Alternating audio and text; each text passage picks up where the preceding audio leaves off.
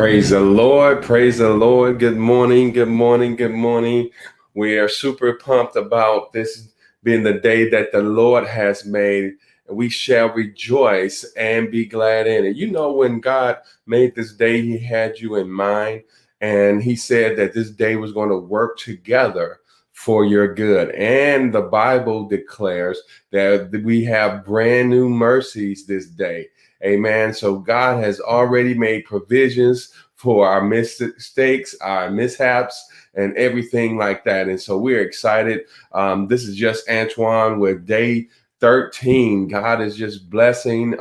We dealt with, you know, the alone man and, you know, just men being alone and, you know, experiencing, you know, pushing people off and, you know, trying to do it by yourself and things like that. We dealt with the mother womb and the father womb. And so it's just been exciting. It's been good. You know, I'm looking forward to God continuing to minister to me so that I can be the best me that I can be.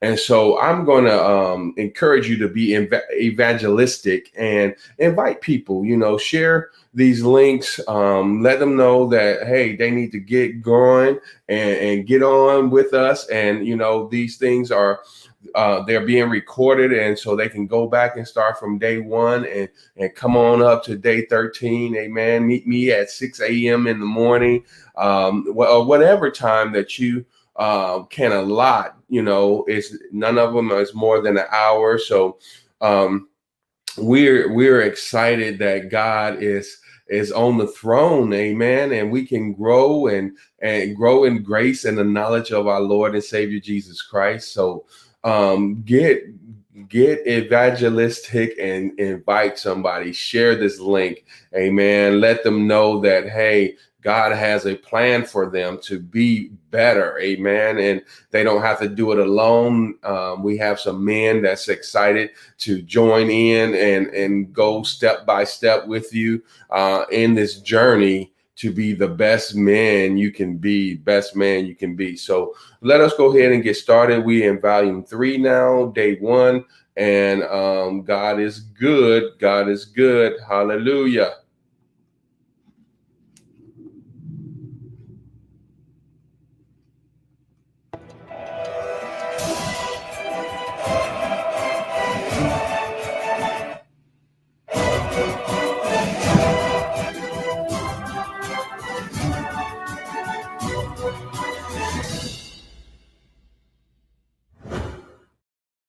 Welcome, guys.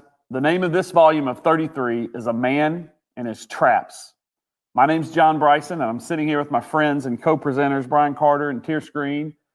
And really what we're going to be talking about here is the common pitfalls and struggles that all of us as men must deal with. You see, in our journey to authentic manhood, we are all going to stumble. We're going to be tempted and at times to leave the noble pathways, and we're all susceptible to those common traps that can knock us into the gutter of life. It is absolutely essential that we completely understand and fully believe that it is the path of authentic manhood that will ultimately be rewarding and fulfilling and gratify us, not the false promises offered by these traps, idols, temptations, these behaviors, these sins. All of it is crud. A lot of this is really connected to the things that we've already discussed in the first two volumes of 33. In the first volume, we introduced God's design for authentic manhood, the great vision that he has for all of us as men. Then in volume 2, we looked back and deep into our own stories as men and came to understand certain key life relationships and events that may even make us more prone or subject to some of these traps. And guys, you'll hear us say this over and over because it's so important, but we really want to challenge you to do this, experience this with a group of guys, not alone. It's in the community of men that you'll experience true transparency and real growth. Also, be sure to get your own training guide. You won't fully experience 33 without it. It's full of all kinds of additional insights and resources that'll help you maximize your 33 experience. It gives you a number of practical applications that are essential for your journey.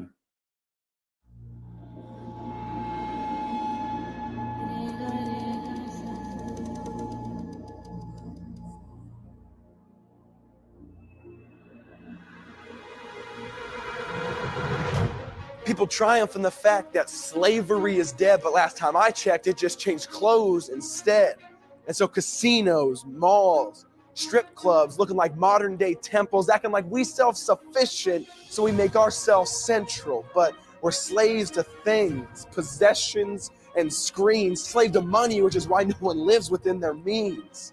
Broken, hopeless, spiritually homeless, but we keep going on with our lives as if no one seems to notice. How well is that working for you? You satisfied, bro? You got joy? How does it feel chasing stuff that's always a little faster than you? How come the image you used to stare at years ago doesn't even register anymore? I mean, the biggest lie in the world is I'll be satisfied if I just have a little more. So we're addicted to sex. We're addicted to power. We call ourselves men, but really we're just cowards because the apple looks sweet, but then it turns sour. How come every time we buy into an idol, we're the ones that get devoured? I mean, you say you're not a slave, but here's something to chew. You ever wondered why pixels of naked girls got so much power over you? But here's a question. What if kids acted realistic about what they wanted to be when they grow up? So at birth, they show up and say, hey, mom, at age 11, I want to become a slave. I want to make porn my slave master and then die in that grave. And by 16, I want to be so wrapped up in what others say about me in school that I'll do anything if just once they'll tell me that I'm cool. And by college, I want to worship at the altar of sex, not care about treating a girl right, just caring about what girl is next. And then I'll graduate, get married, and get a job and start to save, treat my job like my wife and treat my wife like my slave, and then have some pretty trophy kids and live in pretty trophy bliss, but make sure my kids know that if SportsCenter comes on, they need to quickly split because those guys throwing the football with eye black on their skin, yeah, my whole week depends on if they win. Comfort, power, sex, alcohol, religion, pleasure, all good things unless turned into an ultimate thing. Because the problem isn't what you do, it's that your heart needs to be made new. Because if you don't crush your idols, then your idols will crush you. You know the definition of insanity is doing the same thing, expecting different results. And by that definition, most of us are insane. Because we run to the same filth, even though it hurt us yesterday, and say, come on, please, satisfy me today. And Jesus said, you try to gain your life, you'll lose it. You lose your life, you'll gain it. But we've all traded in the creator for something created, thinking that just because you got a nice house and a car, you made it, not realizing if your soul ain't right, you're no different than a fish, bro, because you just got baited. Because idols, they overpromise and underdeliver. They operate by deceiving. An idol is when you look at something and say, if I have that, then I'll have meaning. And if we don't put God in his rightful place, we'll put something else there. And so we make good things God things and then go into despair. And just like Elijah called down the fire and the altar exploded into flames, no, there's only one God that comes through when you need him, and Jesus is his name. Because when you're sick and thirsty, toilet water might be attractive, but if you got something better, bro, then toilet water looks nasty because an idol is dead. It doesn't live. An idol takes, it never gives. So repent, get on your knees, and admit your heart's full of diseases. Want to know what a true man looks like? Then look to Jesus.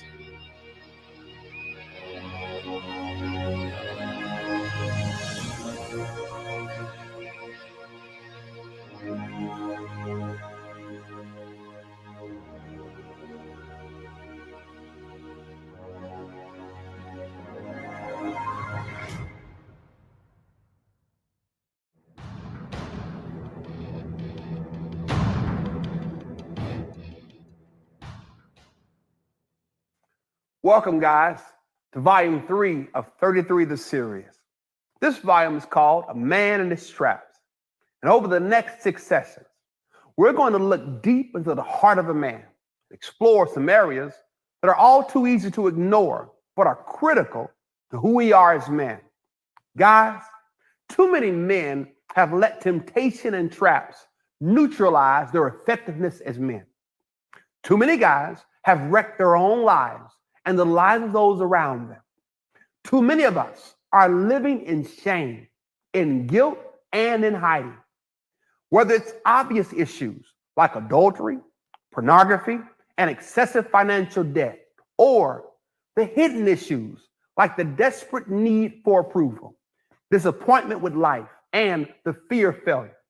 Guys, in this volume, we are going to stare these temptations right in the face.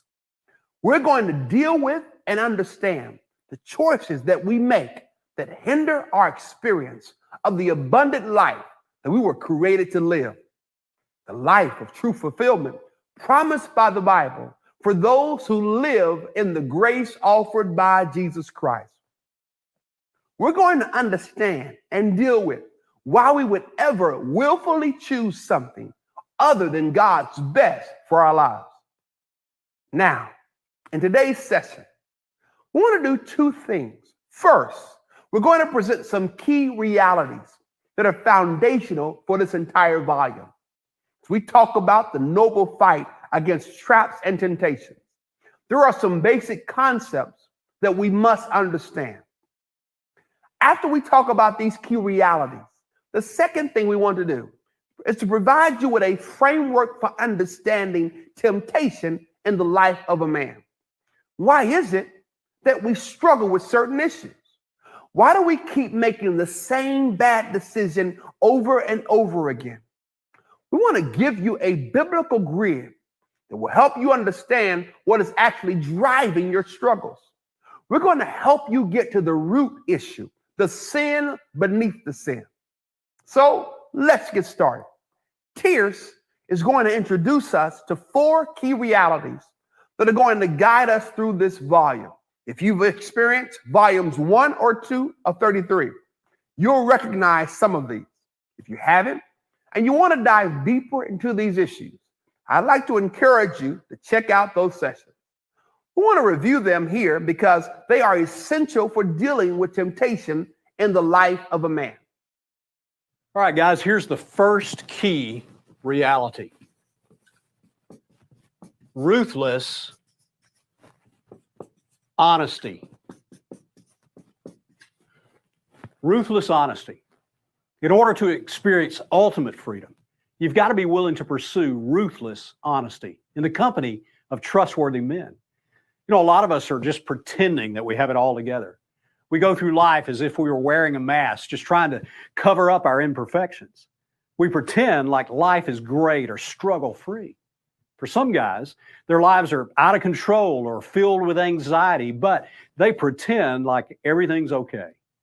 We pretend like we've got it all together, believing the lie that we are defined by our performance. Here's how author David Whyte puts it. All of us live in fear of exposure. We don't want the worst things about us to be known. We posture and wear masks. We establish elaborate facades and hide behind our good deeds. This refusal to be truly known and exposed keeps us stuck in our sin. And the hard truth is this. Guys, you're a mess and I'm a mess. What's tempting you tempts me, and it tempts every man in one form or another. That mythical guy whose life appears to be morally perfect, well, he doesn't really exist. So let's stop pretending and pursue ruthless honesty with other men. This must become a way of life for us in our journey toward authentic manhood. We've got to share our struggles with trustworthy men because on this side of heaven, we'll never cease to struggle. And that's our second key reality. Struggle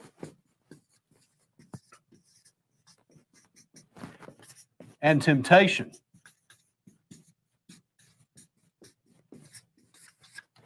Struggle and temptation. There's no such thing as a life apart from struggle and temptation. In fact, do you know what you call a life apart from sin? Well, that would be heaven. But for now, we are broken men living in a broken world. Because of Adam's sin, our hearts have been corrupted, and our default mode, apart from Christ, is to have an unhealthy desire for the things of this world. The Bible tells us that apart from a relationship with Jesus, our natural tendency is not only to fall into temptation's traps, but that we'll actually run after them, we'll cultivate them, and eventually we'll even worship them. And even if we've already chosen to follow Christ, well, we still face this tension in our desires. The Apostle Paul addressed this in his letter to the Galatians. He said, the desires of the flesh are against the Spirit, and the desires of the Spirit are against the flesh, for these are opposed to each other, to keep you from doing the things you want to do. Hey, guys, if we're honest, I think we would admit that all of us have felt that. We have all chosen to do something that we know we shouldn't have done, something that distracts us from our highest purpose. This is a reality that every man must deal with during his time on planet Earth. As one author described it, we are either battling sin, actively sinning, or we are in the aftermath of sin. And that's why we need to remember the third key reality for this volume. It can be summed up in one word. That word is grace. It's the idea of a free gift, something given to you apart from anything you've done. If you've chosen to follow Jesus, then you've received God's free gift of salvation and forgiveness. Regardless of your performance, good or bad, you cannot lose or get more of this gift. Now, unfortunately, too many of us often act like Jesus only paid the price for our past sins. And after that, well, it's up to us. We think we get in by grace, but we act like we stay in by self-effort. But guys, it's all grace. And how we respond when we stumble reveals if we've truly embraced this reality. Matt Chandler describes it this way. He says, the marker of those who understand the gospel of Jesus Christ is that when they stumble and fall, when they screw up, they run to God and not from Him, because they clearly understand that their acceptance before God is not predicated upon their behavior, but on the righteous life of Jesus Christ and His sacrificial death. In everything we talk about in this volume, grace is at the core. That's because you're going to mess up. You'll mess up in the days or weeks between watching these sessions. But remember, Jesus has already paid the price for your mistakes, past, present, and future. So when you fall, run toward God and His grace, not away from Him. Now, here's our fourth and final key reality. Two words. Heart change. Heart change. Authentic manhood is primarily about heart change. The noble fight against sin and temptation is not just about behavior modification. Our primary goal is not merely to get you to stop doing certain behaviors. Jesus ultimately wants our heart. He doesn't just want us to stop lying. He wants us to love the truth. He doesn't just want us to be free from materialism. He wants us to love generosity. Behavior modification without heart change is dangerous because it looks like holiness, but it only hides the deeper issues. And that's why in this volume, we're not only going to examine specific behaviors and external issues. I mean, we're going to do that, but we're also going to look at the deep motivations in our heart, those motivations that are driving us towards certain actions and attitudes and activities, those manhood traps. This framework is going to give us a new perspective that will help us move beyond just changing external behavior and will help us get underneath the surface of our deep internal desires, our heart. This framework will set us up to do just that, to understand struggles at a heart level. The Bible says that all wrong behavior ultimately goes back to a heart problem. And do you know how the Bible describes this heart problem? It uses one word, idolatry. Idolatry is when we allow anything other than God to become the center of our hearts. True happiness, contentment, meaning, identity, purpose, or security. It's when we allow something else to become an idol or a surrogate God in our lives. ruling our thoughts, emotions, and behaviors. All of us are worshipers. You see, we all worship something or someone. The question becomes who or what it is that we worship. All of our sin, all of our idolatry, ultimately is a result of our hearts seeking happiness in something other than God. It's a problem that goes all the way back to the Garden of Eden. Adam and Eve's sin in Genesis 3 wasn't merely their outward behavior that they ate a particular fruit. They sought happiness outside of God and his designated pathway. They bought into Satan's lie that God was holding out on them and that they needed something outside of God and his provision to be happy. Pastor Tim Keller summarizes idolatry this way.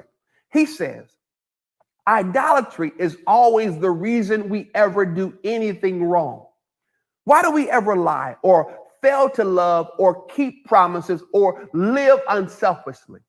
The specific answer is always that there is something besides Jesus Christ that you feel you must have to be happy, something that is more important to your heart than God. The secret to change is to always identify the idols of the heart. So, as we think about sin, traps, temptation, and common manhood struggles in this volume, we have to get beyond just external behavior and understand the biblical framework of idolatry and idols. Just like we do in other volumes of 33, we are going to journey into places most men have never journeyed. As we unpack this framework of idolatry, there are a few things that you need to know about idols that will help set it up. First, an idol can be anything, even a good thing. We can make an idol out of money or sex or religion, relationship, our family, our performance, material possessions, knowledge, a sports team, our career, alcohol, drugs, food, physical fitness, clothes, a political party, or even a social cause.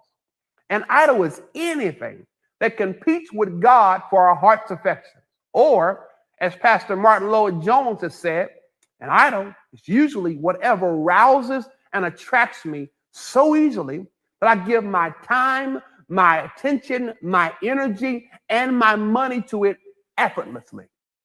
The second thing you need to know is that idolatry is built on a lie. Idols dupe us. They promise us happiness, but they only bring diminishing returns and eventually enslavement. They always overpromise and underdeliver. They always fail to bring lasting rest or refreshment. That vacation never feels long enough. That higher income doesn't buy enough. That special person eventually disappoints. The alcohol, pornography, or the downtime doesn't provide the escape you hoped for. The smell of that new car wears off. Idols always disappoint and enslave. Here's a third thing you need to know about idols. They come from legitimate desires that are being expressed in inordinate or inappropriate ways. God created many things for our pleasure and enjoyment. For instance, food and sex are God's good gift to humanity, but he has given us noble ways of enjoying them. What's wrong is to misuse them, worship them, to pursue them outside of God's purpose for them. When you schedule your existence around something, hide your consumption of them from others, or make them your favorite source of comfort, that's when they cross the line. Here's the final thing that helps set up our framework, and that is to organize idols into two categories, or what Pastor Tim Keller calls surface idols and deep idols.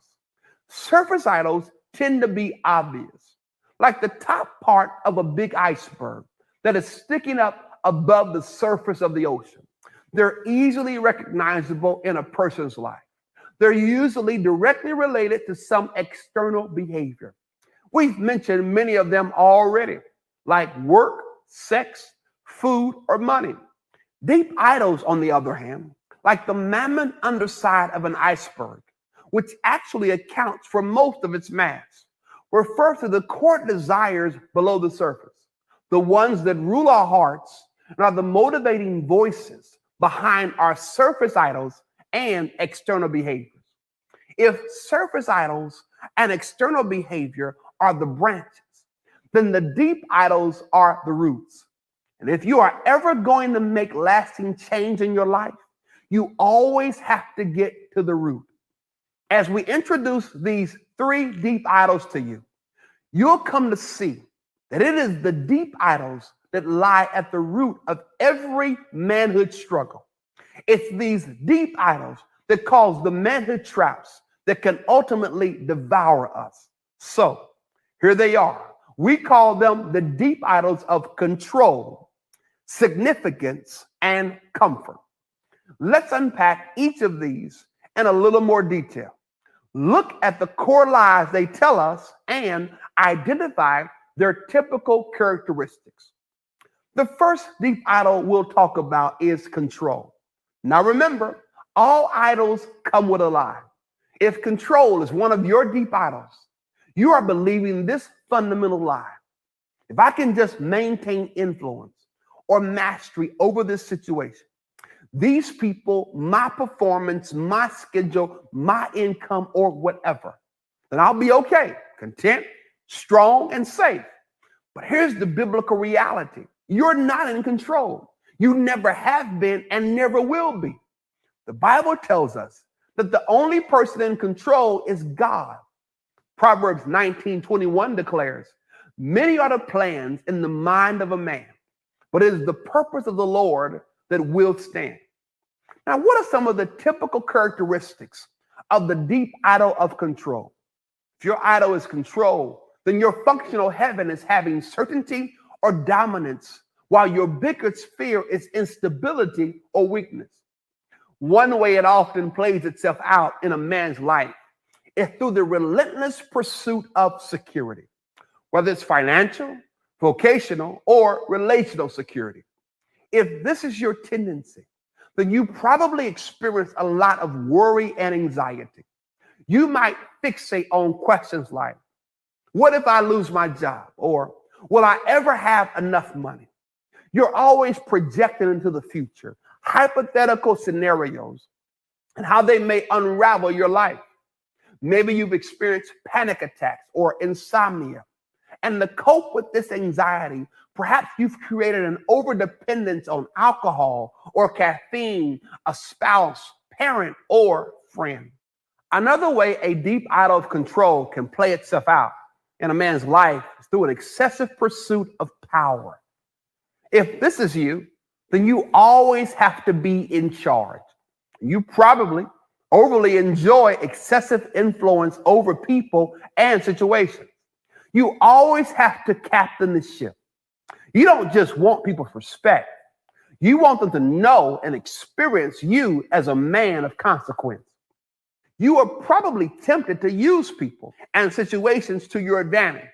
And people can get the feeling around you that they are just objects or pawns. The next deep idol is significance. Significance tells you this lie. If this person, this social group, the colleagues in my profession, if they find me worthy of attention or love, if they acknowledge my value or greatness, as long as I am not being disgraced before them, then I'll be worthy, important, and acceptable. But what does the Bible tell us? Galatians 1:10 says that if we're just trying to please man, we're not being a servant of Christ. Colossians 3:23 says that we should be living to please the Lord, not man.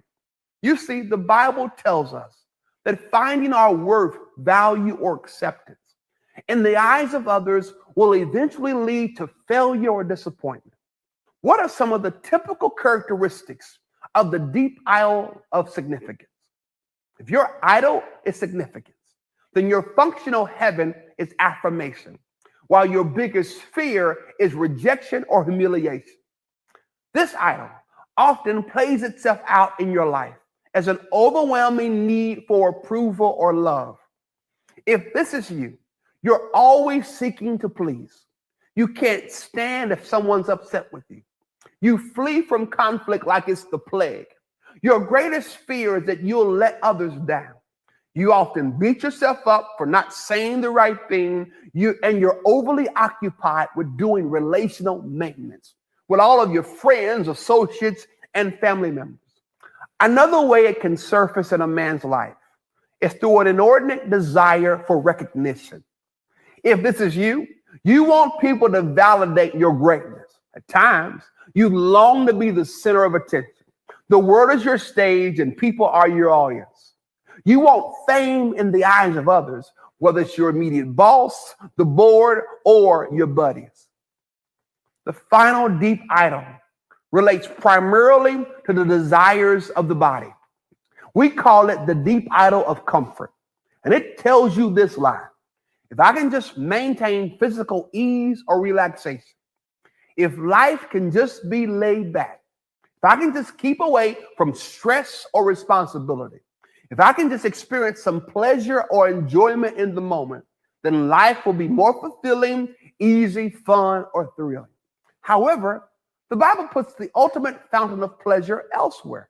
King David wrote the following to God in one of his Psalms: "You make known to me the path of life. In your presence, there is fullness of joy. At your right hand are pleasures." What are some of the typical characteristics of a deep idol of comfort?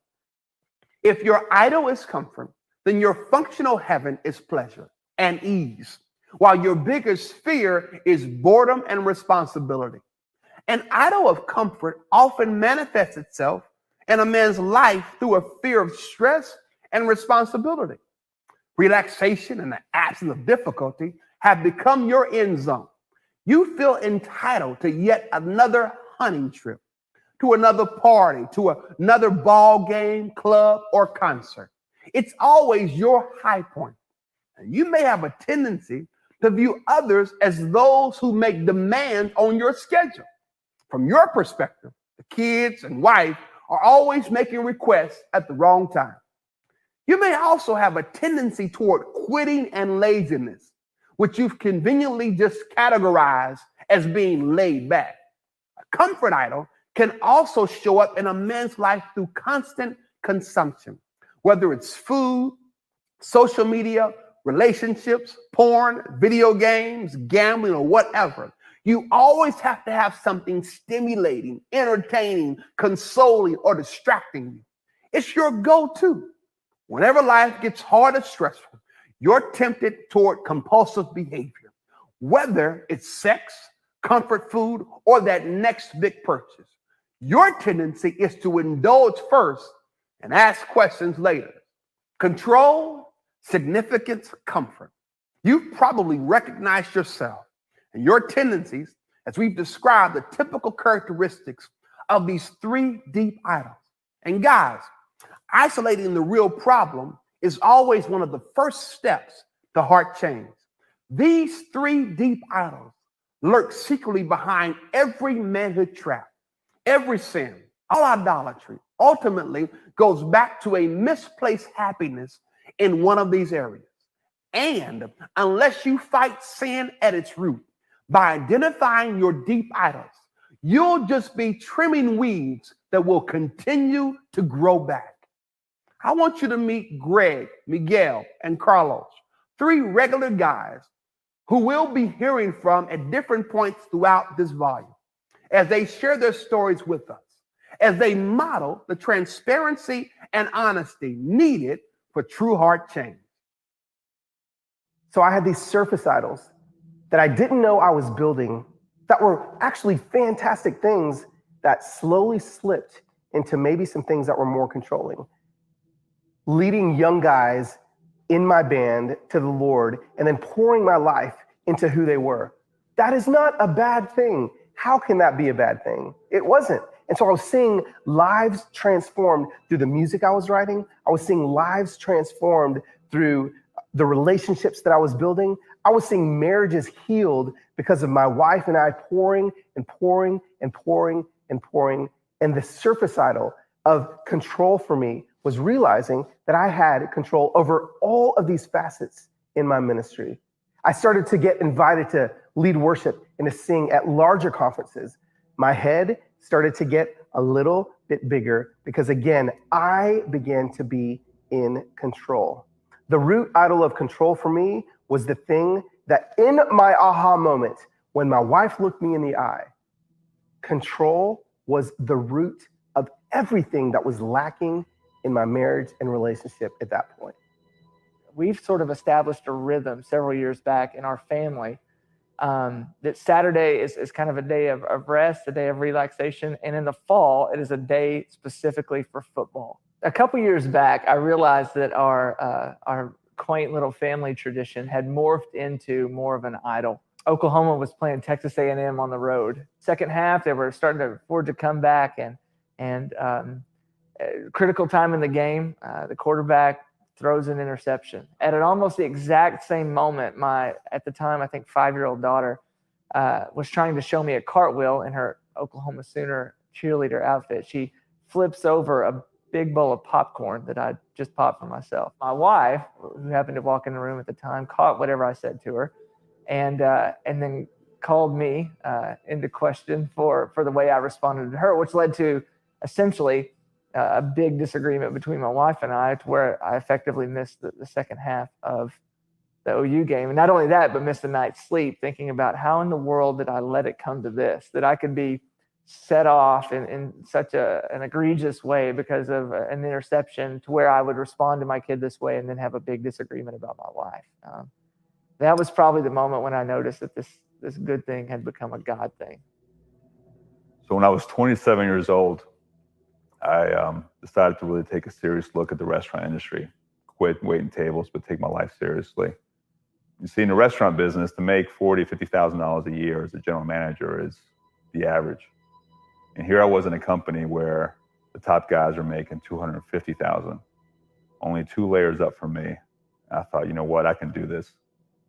So here it was, you know, running one place, 220 seats, doing almost $15 million a year, unheard of for a single restaurant. And I kept pushing and pushing and pushing. My wife finally started realizing this is not the way to live their life. She didn't see me. I wasn't connected. When I was at home, I was more concerned about what was happening in the restaurant.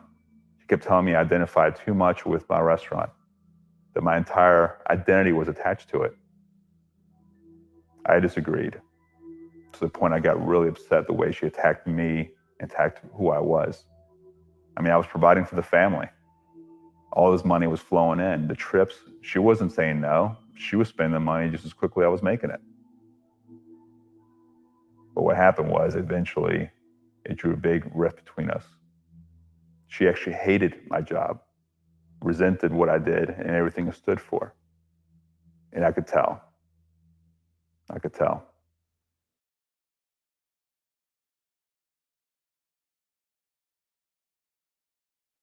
Well, as we close out our first session, I want to point out a visual we've created to kind of give you a word picture for this new idol framework. It's in your training guide, and it's an iceberg. It shows you the deep idols below the surface, and then all the surface idols that can emerge from those three deep idols. You know, as guys, we're visual learners, and this can help you master this framework as we continue to deal with this real part of all our lives. There's also a great tool in your training guide to help you to begin to process and identify your deep idols. It's a list of diagnostic questions that are designed to get you thinking below the surface, to help you get in touch with the needs and the deep idols of your heart, the things that are driving your behaviors. So spend some time over the next couple of weeks answering these questions. And guys, hey, don't skip over them. Don't take them lightly, because it is essential to get to the roots. And once we've identified our deep idols, then we can begin applying the battle plan that will help you defeat your idols. And we're going to give you that battle plan in session 3. At the end of each session, there's a place for you to write down a strategic move. And then at the end of this series, you can assimilate all those moves into an action plan. In fact, I think the strategic move for this one is just to write down, master the idle framework. And then the second thing I'd write is begin to answer the questions, answer the diagnostic questions. Now, in the next session, we're going to take a look at the life of a man who had everything the world had to offer, and he went for it all. Now, that is going to be interesting. Here's what you got to know about Solomon. He had the ability to finance and actualize his grandest dreams. Every area he confesses is an area that every man has tried or wants to try. Every decision is determined by a desire. One of the great dangers of idolatry is what it costs you. You know what we need, guys? We need to know how to win this fight. You see, Adam and Eve believed the original lie. That original lie is the foundational lie for all idols, and here it is. That we must go around God and away from God rather than to God.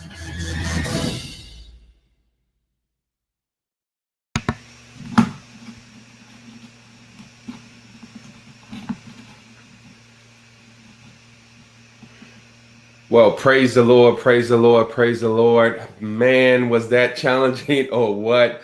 You know, we have some surface idols, control, temptations and things of that nature, but it's underneath the surface that we have to look and we have to dig deep and really see what's going on, what's our driving force. You know, I heard this from a pastor of mine, former pastor of mine. He says, behind every motion is a spirit.